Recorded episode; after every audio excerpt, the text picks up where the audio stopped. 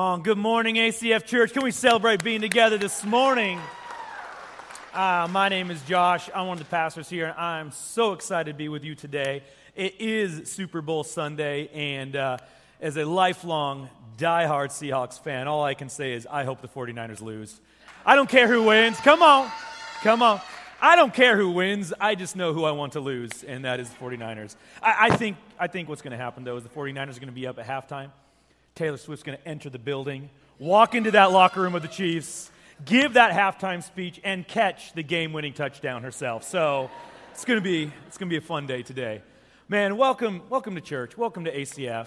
If you're a guest of ours this morning, we're so grateful that you are here with us today. If you're watching online with us, we want you to know this. You are part of our family, and we love you, and we're so grateful that you are watching and with us today.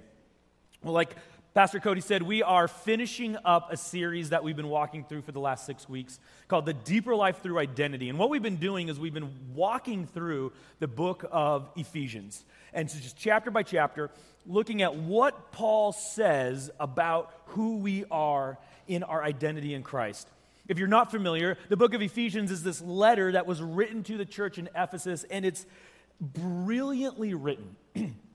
and it's six chapters long. And the first half of the letter is all about what Christ has done for those who are in him, for his people. And, and he uses these kind of were are statements throughout the book. Like he says, You were far from God. Now you are near to God because of Jesus. You were enemies of God. Now you are at peace with God because of the work of Jesus. You were strangers to God. You are now citizens of the kingdom of God because of the work of Jesus. So he builds this amazing case explaining who we are in Christ because of the work of Jesus. And that's the first kind of three chapters. And then the second half of the book of Ephesians is all about how do we live our lives now according to the truth that we are in Christ.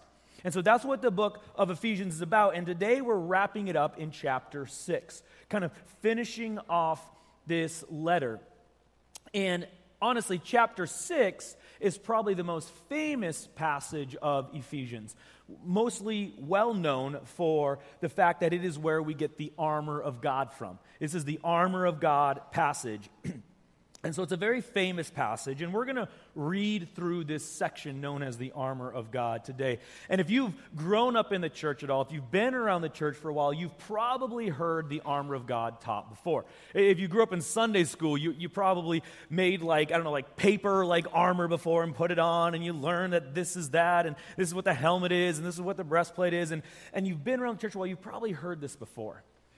But maybe you're new today. Maybe today's your first time. Maybe you haven't been around the church before. Maybe you're watching online right now and you're like, man, I've, I've never been around church. I don't know what the armor of God is. First of all, can I just say, I take the, uh, the, the opportunity that I get to be the first one to teach you about this very seriously. Like, it's, it's an honor and a privilege to be able to do that. And, and two, I, I hope that what you hear today is, what I hope you hear today is the fact that, man, you, if you've said yes to Jesus, you are deeply loved by him and that, that but there's a battle that goes on to even remind ourselves that we're deeply loved by Jesus. In fact, in this book of Ephesians, Paul, he, he's writing, like I said, and in, right in the middle of it, right at the end of chapter 3, it's six chapters long. At the end of chapter 3, he's like, Look, I got to stop for a minute.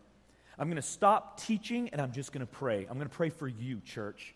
And, and you could, if Paul was alive today, he would be praying the same prayer for us. And what he prays is, uh, Church, I hope that you are empowered by the Holy Spirit. This is my prayer for you, church. I pray that you would be powered, empowered by the Holy Spirit. Empowered to do what? Empowered to teach the gospel? No. Empowered to overcome my sin? No, that's not what he's talking about in this chapter, at least, in this prayer. He says, I pray that you would be empowered to understand exactly how much God loves you. He's like, God's love is so massive for you. It is so great. It is so deep. It is so wide. It is so expansive that you cannot even begin to understand how much God loves you unless you're empowered by the Holy Spirit to do so. And then when you understand how much God loves you, you will become rooted and grounded in His love, which is where our identity is to come from. And so we're going to we're going to read through Ephesians chapter 6 starting in verse 10. If you've heard this before, I want to invite you to do something. I want to invite you to close your eyes and just listen to this as if you're hearing it for the first time. You're, you're welcome to read on the screen behind me. The passage will be behind me or reading your Bibles, but here we go Ephesians 6, verse 10. Finally, be strong in the Lord and in the strength of his might. Put on the whole armor of God that you may be able to stand against the schemes of the devil. For we do not wrestle against flesh and blood, but against rulers, against authorities, against cosmic powers over this present darkness, against the spiritual forces of evil in the heavenly places. Therefore, take up the whole armor of God that you may be able to withstand in the evil day. And having done all, to stand firm. Stand therefore, having fastened on the belt of truth, having put on the breastplate of righteousness, and the shoes for your feet, having put on the readiness given by the gospel of peace. In all circumstances, take up the shield of faith with which you can extinguish all the flaming darts of the evil one. And take, uh, uh, and take, and take the helmet of salvation and the sword of the Spirit, which is the word of God. So when I was reading this, it, it, dawned on me. In fact, I was just talking to someone about this in the green room upstairs. I was like, man, I've never seen this before. But we just read through what is known as the armor of God. And, and Paul starts saying, he's like, look, take on truth, take on righteousness, take on peace, take on faith, take on salvation, take on the Spirit. All of this stuff that Paul is taking, telling us to take on is everything he's been talking about throughout the book of Ephesians. Throughout the book of Ephesians, he said, Look, it's by faith you have been saved through grace, this faith and salvation. He talks about being at peace with God. All of these things he's been trying to teach us about what Jesus has done for us and now who we are in Christ. He puts it all together at the very end of this letter. And he's like, Look, put this stuff on. This is your armor against the attacks of the enemy. And I was, I was kind of thinking about this. I was like, Man, understanding who we are in Christ is essential to the life of the believer. It is essential to the life of the believer. In fact, w- while we're in this smaller series called The Deeper Life Through Identity, really we're in this very long series over this next year talking about the deeper life in Christ. About what it means to be a follower of Jesus. That being a follower of Jesus does not mean that we're just living life to get by. That there's more to life than just living for the weekend right? That there's something far greater for this life for us. And we call it the deeper life. In fact, in John 10 10, Jesus says, Look, I have come that you may have life and have it abundantly, abundant life. And that is the life of the believer, is a life of abundance through Jesus. But that cannot happen if we don't know who we are in Christ. That it must start with our identity being in Jesus. But it's so hard to have our identity in Jesus if we're honest.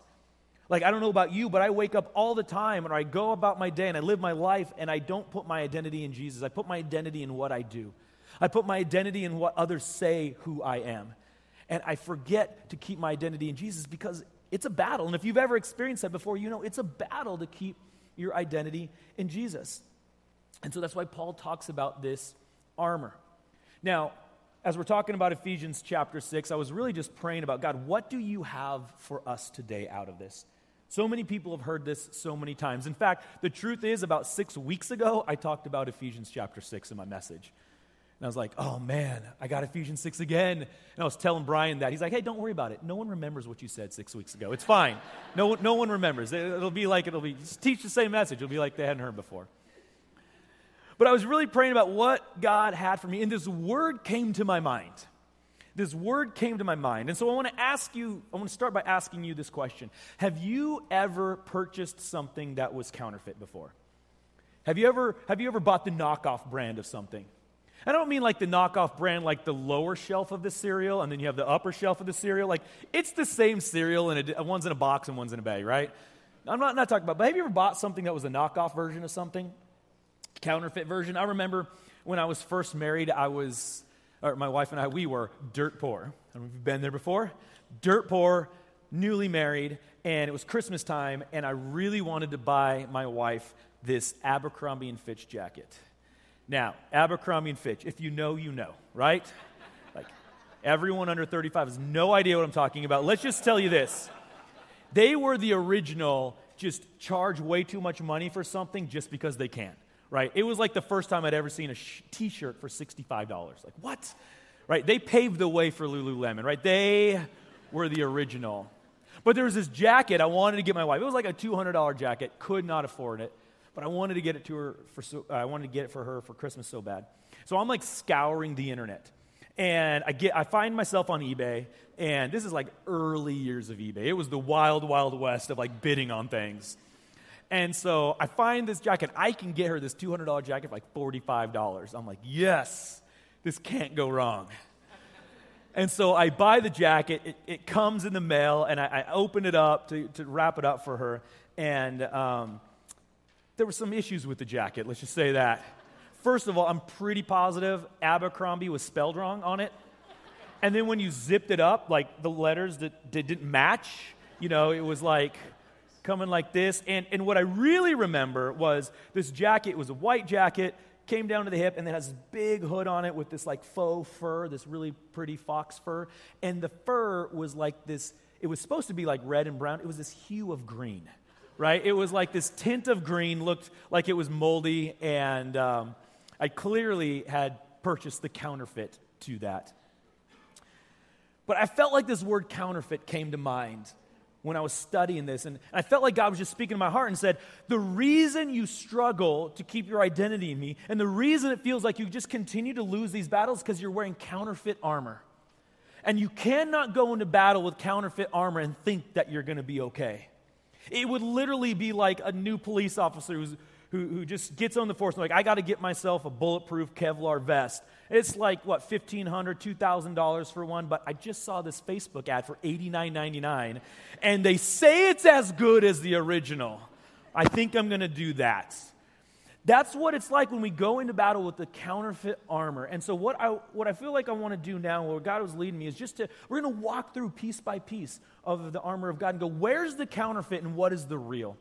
So here we go. We're going to start with the belt of truth. See, truth, the belt is what holds all the armor together. Like it keeps everything in place. And the truth of the gospel is what we build everything upon. Everything that we believe comes uh, and is built on the truth of the gospel. And in John, Jesus says, What I am the way, I am the truth. Jesus is the truth. Everything that we do is built upon Jesus. But there's a counterfeit to the truth. See, counterfeit is not the opposite of. We can spot the op- opposite of pretty easy. Counterfeit is something that looks so close to the real, but it's not. And I believe the counterfeit to the belt of truth is the belt of feelings. Our feelings are what we determine to be true, right? I feel this way, therefore it must be true.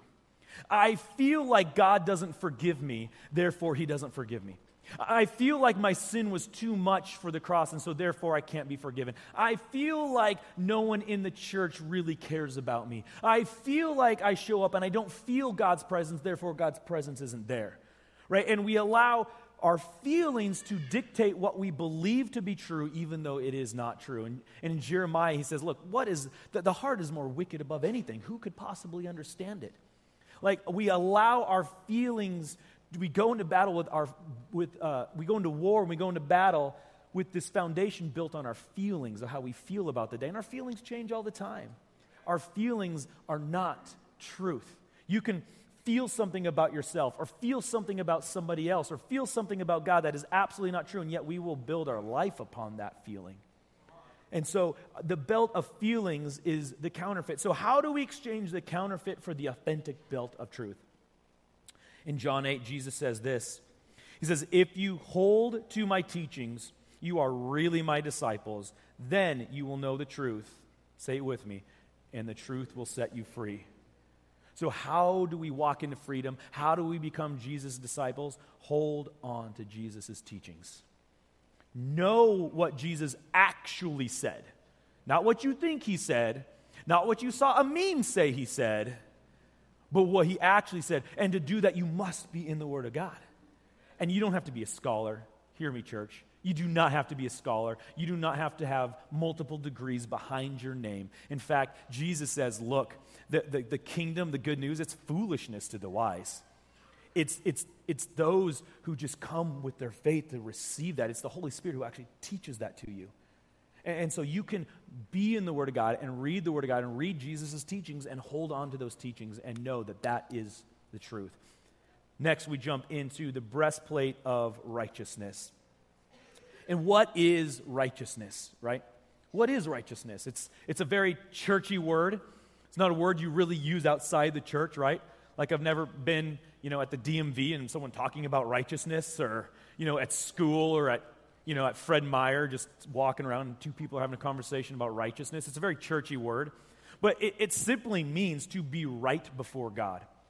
See, God has this perfect standard. He is the author, He is the designer of reality, and He has this perfected standard that He wants all of us to live by. He, he really does. And yet, here's the catch we can't live by this standard. It's impossible because of sin in our lives. And so, what do we do? Like, literally, by not living to this standard that God has set, and the standard is simply Himself, first of all. God is holy. It's a holy standard. He doesn't just arbitrarily come up with the standard, it's his literal character is the standard. And so, but what do we do if we can't live the standard? Well, there's a penalty for not living the standard, and that penalty is death. It's, it's what we deserve. And literally, if you think that you could live the standard of righteousness, or maybe you think someone else, like, man, I'm not righteous, but I know that person is righteous. I, I love what the scripture says in, in Romans 3. Paul writes and he says, None is righteous, no, not one. So there's nobody righteous on the earth. And so, well, how does that work then? How, how do we have righteousness? How do we not deserve death? It is that one person named Jesus lived that standard to perfection. Absolutely lived the character of God because he was God. He came to earth in the flesh and he lived this standard perfectly. And now, because of that, he puts that on us. When we receive Him in our life, when we submit our lives to Him, that perfect standard now is just set upon you. And that's it. It's a, it, literally a free gift. There's nothing you can do about it. So that is what righteousness is. But hear me out. This counterfeit of righteousness, the counterfeit to the breastplate of righteousness, I think is one of the scariest counterfeits because it is so hard to tell it apart from the real. Like some, some things, it's, it's not the Abercrombie and Fitch type of counterfeit where you look at it and you're like, you know, that ain't real. But this is the type of counterfeit that, like, where the government agencies have agencies upon agencies to stop this kind of counterfeit from happening. And this is the counterfeit I think that we fall into and, and we exchange it for is the counterfeit of self righteousness. The breastplate of self righteousness. And self righteousness and righteousness can look so close to each other. Because when we receive the righteousness of Jesus upon our lives, it causes us to go and live for God in certain ways. Because of what Jesus did, I now live this way. But what self righteousness does, it says, I live this way so I can receive what Jesus has done. You see, there's a difference there, but it's an important difference. I'm going to live this out. I'm going to live this righteousness out. And, and you can't do it. It's like the rich young ruler. This, this, this young man who's very wealthy comes to Jesus and he's like, How do I inherit eternal life? And Jesus says, like, follow the law. And Jesus and the rich young ruler says, Done it. Followed it since I was youth to perfection. No, he hadn't. But he, he was trying to live his life to earn eternal life. And that is not righteousness, that is self righteousness. And the way, the real way you can tell the difference between the two is the breastplate of self righteousness is heavy, it is crushing weight. And if all of a sudden you're like, man, I'm walking this Christian faith, but I feel like it is a burden and not a blessing, I feel crushed and not uh, lifted up because of it, it is because you are probably wearing the burden and the breastplate of self righteousness, trying to earn your way to God, trying to earn your way into doing what's right, or being, sometimes we just try to earn our way to be better than others right? Like there's this parable where this Pharisee goes into the temple, the story that Jesus tells, and he's like, God, thank you that I'm not like that guy right? Because I am righteous. And that other guy, the sinner's like, God, he says he beats his chest, God have mercy on me. I am a sinner. One of them had righteousness and one of them did not, right? And so, but when we feel crushed by the weight of being a follower of Jesus, it's probably because we're putting on the breastplate of self righteousness. So, how do we exchange the counterfeit of self righteousness for, for God's righteousness? Romans 10 3 says this It says that they were ignorant to the righteousness of God, they being the wicked people. They were ignorant to the righteousness of God and attempted to establish their own righteousness. They have not submitted to God's righteousness. So, how do we do that? Is we simply submit to God's righteousness. We receive it as something that we cannot earn and cannot achieve, and we stop trying to do the right thing so God will be pleased with us. And when we submit to God's righteousness, what we do is that, that transforms us. You cannot receive God's righteousness and not be transformed by it. And what ends up happening is we start living our lives, yes, following God and living according to His will, but it's not because we're trying to earn anything, but we've submitted to His righteousness. And now that's just kind of how we live. Like when I got married, I lived differently than a single person. Why? Because I was married. Because I had to? No, it was like a joy for me to live as a married man than as, versus a single man because I had chosen marriage. Next, we have the shoes of the readiness of the gospel of peace. I love what Second uh, Thessalonians says in 3:16. It says, "May the Lord of peace himself give you peace at all times in every way." Our God is a God of peace. And, and what is this peace? The gospel of peace. It's the good news. Gospel just means good news. It's the good news of peace. What's the good news of peace? The good news of peace says that you were far from God, but because of Jesus now you stand at peace with God. The gospel of peace in, in Ephesians, Paul says, he says, Look, you were hostile or an enemy of God's. If you are not a follower of Jesus, if you not submitted yourself to him, you are an enemy of God. But because of the work of Jesus and receiving that, you are now a child of God. And so, this is our God. Our God is a God of peace. And so, what does it look like to put the shoes of the readiness of peace wherever we go on? Well, what does that counterfeit look like first? I think the counterfeit to peace is passivity. I think it's passivity. I think it's like, man, I see tension over here. I'm just going to ignore it and walk away and just close my ears and just pretend it doesn't exist. Man, there's, there's areas in my life where I'm not experiencing peace. Maybe because it's sin in my life. Maybe it's because of, uh, of things I've done. Or maybe it's just because, like, I just, I struggle with to believe that God could really love me. You know what I'm going to do? I'm just not even going to look at that. I'm going to pay attention to that. I'm just going to stare over here. Oh, this is fun. Now I have peace in my life. It's this, this area of passivity in our lives where we just choose to ignore the problems that are. You see, um, I believe, well, first of all, I want to read in Matthew chapter 5, Jesus says something about this. He says, Blessed are the peacemakers. That church, you are called to be a peacemaker. Not just to have peace, but to make peace. But I think we can get that confused sometimes. Peacemakers versus peacekeepers. Those are two different things. A peacemaker versus a peacekeeper. See, a peacekeeper can go into a situation sometimes violently, sometimes with authority, but they walk into a situation where they feel like there's no peace and they are going to they're going to keep the peace. In other words, what is peace in this situation? Man, it's a quiet house. So you, son, are going to shut up, you're going to stop talking, and you, you're going to be quiet, and, and you guys are going to stare at each other, and you're going to say, I'm sorry to each other. Now you apologize, and now we have peace, right? Like, it, it's not real peace. They're just like, yeah, as soon as you leave the room, I'm going right after them again, right? But no, I'm going to, I'm going to just keep the peace right now. But there's no real peace involved in the situation. We're not making peace. And see, I love what Ronald, the, the deep theologian Ronald Reagan says. He says, Peace is not the absence of conflict, it's the ability to handle conflict by peaceful means. See, oftentimes we think of peace as just the absence of conflict, and so, what I do when I see conflict, man, I just walk the other way. I, I, just get passive about it. I don't go and make peace in that situation. I just want to stick my head in the sand and ignore it instead of dealing with it. So, how do we exchange the counterfeit of passivity for the authentic, authentic peace of the gospel? Colossians 3, verses 12, 14, and 15 says this Therefore, as God's chosen people, holy, dearly loved, clothe yourselves with compassion, kindness, humility, gentleness, and patience. And over all virtues, put on love, which binds them all together in perfect unity. Let the peace of Christ rule in your heart, since as members of one body you were called to peace and be thankful. So, what do we do? First of all, we got to put on love. We got to put on love. And not love like the world thinks of love, but no, the love of Jesus. Right? What was his love? His love was a sacrificial love. Jesus says, Love the way I have loved you. And what did I do? I sacrificed and I served you. See, when we put on love, all of a sudden we can become peacemakers. And where there's tension, where there's strife, we can walk in as the church. And what do we bring? We bring compassion and kindness and humility and gentle, gentleness and patience.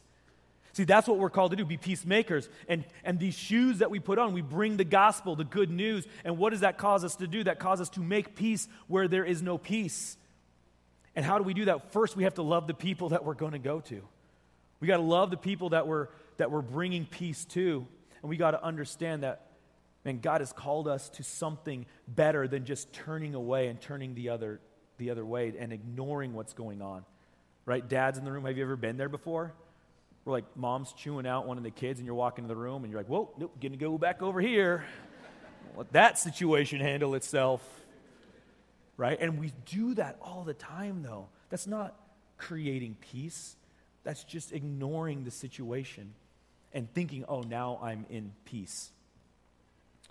Next, we have the shield of faith. And man, I love what Hebrews says. And the shield of faith, Paul says, is which is the word of God. And I love what the writer of Hebrews says, and he says, like, look, this is the word of God. The word of God is sharper than anything. It's able to divide soul and, and spirit, bone and marrow. Like it's alive, that the Word of God, when you read it, it is reading you back. And it is transforming you, and it is changing you into something. And it is calling you out of something and into something greater. Like that's what the Word of God is doing. But I think the counterfeit to that is skepticism we, we, we, we have the shield of skepticism. And what is skepticism? Skepticism simply just means a doubt to be true. I doubt that is true. Now, there, there's a difference between like skepticism and like judging the, like, like the words that I'm giving you right now, like to go, I'm not sure if that was accurate. I want to go home and study the scriptures to see if that's true. That's great. That's we're called to do that. Jesus says, look, be innocent as dove, but wise as serpents. Like, don't just be fooled by everything. And yet, skepticism says, yeah, I just doubt that's true. I doubt that this is reality. I doubt that Jesus really said that or that Jesus really meant that. See, our faith is built to be the thing. It says, and at all times pick up the shield of faith. See, our faith is built to be that thing that protects us from the attacks of the enemy. That our faith, what is faith? Faith is like hoping for that thing that is to come. Faith is, is hoping for that return of Jesus. See, what is to come still? What are we waiting for? What do we have faith for? We have faith that Jesus is coming back. And we have faith that when he comes back, he's bringing the kingdom of God in its fullness with him, and that we will be with him forever. That is what we have faith for. We don't have faith that Jesus is going to raise from the dead because he already did that. We don't have, have to have faith that he's going to forgive us of our sins because he's already done that. The last thing that we need faith for is we need faith that Jesus is still going to come back, and we do have faith in that. In fact, Paul says, like, look, when, when Jesus comes back, when we step into eternity, it is going to be far greater than all the sufferings that we suffer today. In fact, it won't even be worth comparing. Like, don't you dare compare the things that you suffer today to the glory that's about to come to us. And that's what we have faith for, and that's what we look forward to, and that's what we have hope in.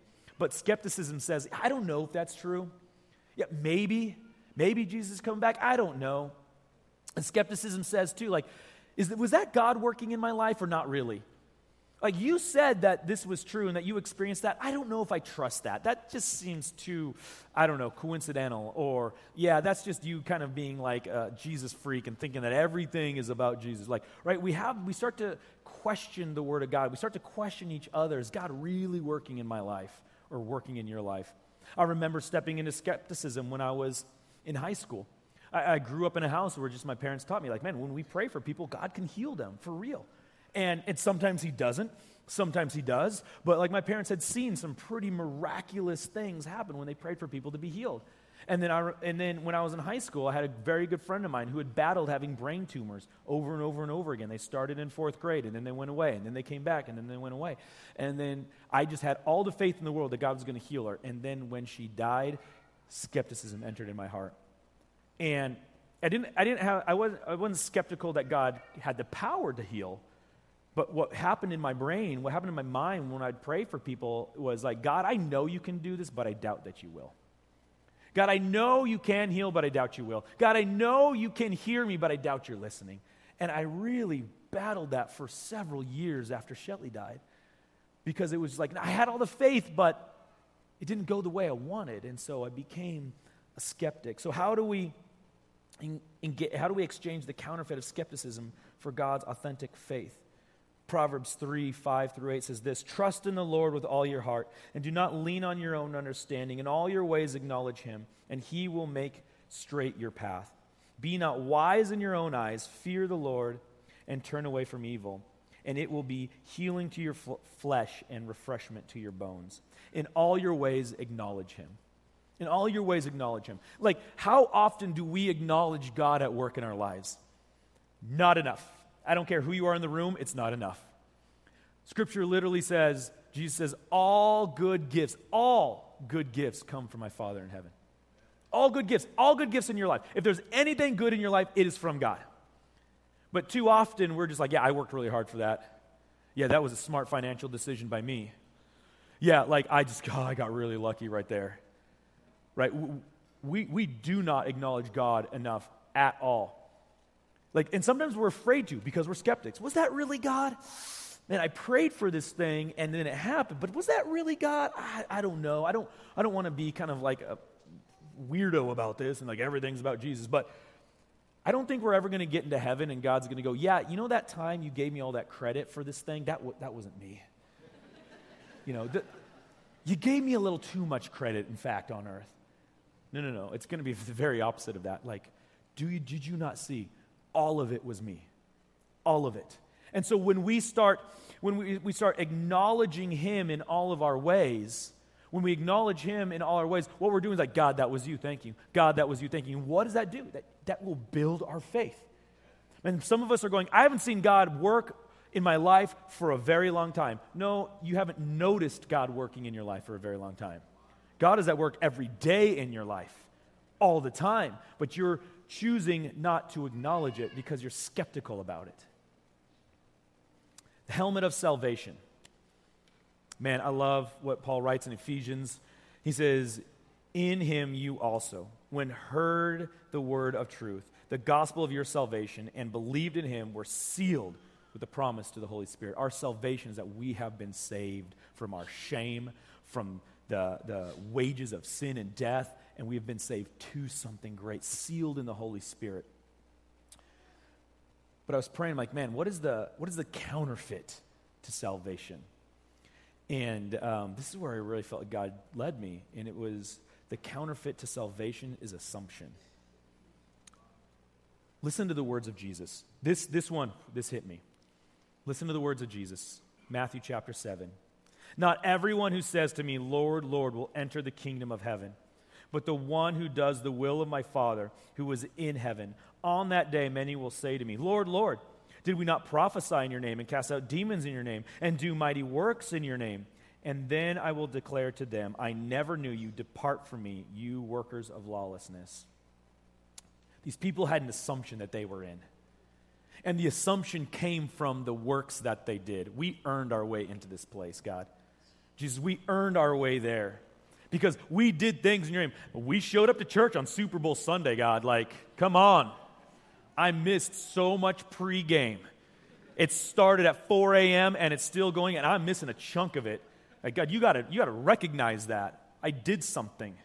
Right? That one time, God, like the music was playing, and did you see? I don't know if you were paying attention, God, but I raised my hand in church. Like, I'm in. Right? We, we do these things in the name of Jesus, but we do not know him. And we think because I've done this thing, I've done these works, and it goes back to that self righteousness. I've done these things. I've been righteous, that rich young ruler. I've done all these things since I was a kid. I'm in, right? He had this assumption that he was in. No, you're not. And it's, it's a scary thing. That counterfeit is dangerous because it looks so real. I'm a good person. I'm a good person, so clearly I get to go be with God in heaven when I die. That's nothing to do with about you being a good person. And, and that assumption is, it's dangerous So, how do we exchange the counterfeit assumption for God's authentic salvation? Romans 10 9 through 11 says this If you confess with your mouth that Jesus is Lord and believe in your heart that God raised him from the dead, you will be saved. One believes with the heart, resulting in righteousness, and one confesses with the mouth, resulting in salvation. For the scripture says, Everyone who believes on him will not be put to shame. I wish I could spend the next hour just talking about this right now. But here's the truth is if you confess with your mouth that Jesus is Lord and believe that God raised him from the dead, you will be saved. But here's, here's where this does not land on us the way it landed on the reader back then. This idea of confessing Jesus as Lord. It is not just a magic formula, it's not a magic spell. Okay, Jesus, you're Lord, and then I go live my life the way I want to live my life. See, what they understood about like lordship and authority was very different than we understand today. To the Jewish person, they didn't get to do what they wanted to do. They didn't get to go where they wanted to go. They were told what to do, how to do it, when to do it by the Roman government. Right? Like I think of Joseph. And they're like, hey, everyone's got to go back to your hometown. You have like a month to get there. And Joseph is like, it's like a hundred miles from me. And the Roman government's like, cool, start walking. Like, you don't get to choose. They understood authority. So when we say confess that Jesus is Lord, when Paul says this, what he's saying is you are putting Jesus as Lord, giving him lordship over your life, that no longer I get to do what I want to do. I do what Jesus tells me to do. No longer I get to say what I want to say. I can only say what Jesus wants me to say. I don't get to be what I want to be. I do what Jesus tells me to do. And I live the way he tells me to live. You are now Lord of my life. I am not in charge of my life. My life does not belong to me, it belongs completely to you. That is what he's saying when you confess that Jesus is Lord, his lordship over your life. It's a better word, I think, would be like allegiance. We understand allegiance. Oh, we pledge allegiance to the flag, but do we pledge allegiance to Jesus? The first, the authority, the ultimate authority above anything and everything. That is where salvation lies. And you believe in your heart that God raised him from the dead. Next, and finally, we have the sword of the Spirit in Hebrews it says, like, man, the Word of God. The Word of God is able to divide soul and spirit, it's able to cut us up. And this, this Spirit, this Word that we read, it reads us and it challenges us and it draws us into Him. And I think the counterfeit to the sword of the Spirit is the sword of culture. We, we, the counterfeit to the Word of God, I think, is the word of culture. And we look to culture and we define the way we live by what culture says. We think the way we think by what culture says. And you may be going, no, no, Josh, culture's evil. I am anti culture. Like, I go the opposite of what culture says. I'm not talking like about just all media stuff all the time. We can get in our own subcultures, can't we? We can get into subculture that we live of, of just this, this spirit of judging other people. Man, they're, they're the problem. They're the problem. They're evil. They're evil. I'm pretty good, but they're evil. They're evil, right? That's, that's not how God calls us to live. We can get in these subcultures of like, man, I'm, everything's terrible. God just, like, the church is failing and, and the church is so weak today. And, like, it's just getting, it's terrible and getting worse. And, like, God's, where are you, God? God's like, I'm here. I'm at work. The church is not failing. It is, it is victory. Like, the gates of hell will not prevail against it. But we get into this, these cultures in our mind and we go, that's, that's really where I, I, what I allow to, to change me. That's really what I allow to you know, form me, is what I'm hearing and what I'm seeing in my culture. And so, how do we exchange that spirit of culture for the spirit of God, the word of God? Colossians 3:16 says this, "Let the word of Christ dwell in you richly, teaching and admonishing one another in all wisdom, singing psalms and hymns and spiritual songs with thankfulness in your hearts to God. What do we need to do? We need to live in community. We need to live in community. Like, it gets so easy to get in our own echo chambers. And, and we either isolate ourselves physically from people and we just start kind of getting to some places in our minds. And if you've ever been there, you know by yourself in your own head is a dangerous place to be dangerous place to be. But sometimes we're like, oh, no, I'm surrounded by people, but you've surrounded yourself with just an echo chamber of people who are just going to continue to perpetuate the things you're already believing that are not the gospel. And you're like, man, oh, just see, look at these people agree with me, and oh yeah, like it's just that man, 2024, like I don't know if the gospel really fits with that anymore. I think there's some adjustments that need to be made, or man, I just think like I think I can earn my way to heaven, and, and so we get in these places where we just surround ourselves with people who are not challenging us, who are not pushing us in the faith, but are just kind of agreeing with us. Man, we're supposed to admonish one another, lift up each other, admonish one another in all wisdoms. Like, I need you and you need me to challenge each other. You need a life group that you're a part of where, you, where your life group's going, I don't know if that's the best way to be thinking right now. I think you're not seeing really what the scriptures are saying here, or you're believing something that's, that's against what scripture says. And then what do we do? And then we sing worship together and we worship our God. We do this in community as we wrap up, we, we, we did something we do every single week, and there's action steps on your seat, their piece of paper, and this is just a way for us to take a step forward in, in doing something and not just hearing the word, but actually applying it to our life. What I like to say is pulling Sunday into Monday. How do I, how do I live this out tomorrow in my life? And the first one just says, um, you can check it, and it just says, begin a relationship with Jesus. Man, maybe you're here today and you're like, I did not know this about God. I thought being a Christian just meant showing up to church to please my grandma, right? Reading a couple of verses out of the Bible a year. Like, okay, I'm running. Uh, I, I thought it was just about kind of doing this thing that no one really wants to do, and then somehow doing that gets me into heaven. But if you're hearing for the first time, understanding for the first time, if you're watching online, and hearing this for the first time, going, I had no idea it was about receiving a gift. I had no idea that God has something for me, not, not wants to take something from me. And that there's a deeper life in Christ to live. If that's you, I'm going to challenge you to check that box. Not that checking the box makes you a believer, but checking the box gives us the opportunity to reach out to you, to give you some information, to give you some tools in your hand, to pray with you as you begin this walk with Jesus. The rest of them just, you know, ask God to show you one counterfeit area of your life, exchange the counterfeit for the truth, schedule time with God, deliberately time with God, and ask Him to help you live out your true identity in Christ this week. See, church, this is a battle to live out our identity in Christ. And we must do it if we're going to find that deeper life in Christ. It begins with our identity. If you guys would join me in prayer. Jesus, I thank you. God, we thank you that you You are for us, God. I love what Paul writes. He says, Look, stand firm in the faith, but stand firm in the power of God, not in your own strength, because you don't have the strength to stand firm in the faith, but everything that's been done for you, stand firm in the faith. And God says, Look, I'm going to give you everything you need to stand firm. I'm going to give you righteousness. Thank you, God, for your righteousness. I'm going to give you faith. Thank you for your faith. I'm going to give you truth. I'm going to give you peace. I'm going to give you the word.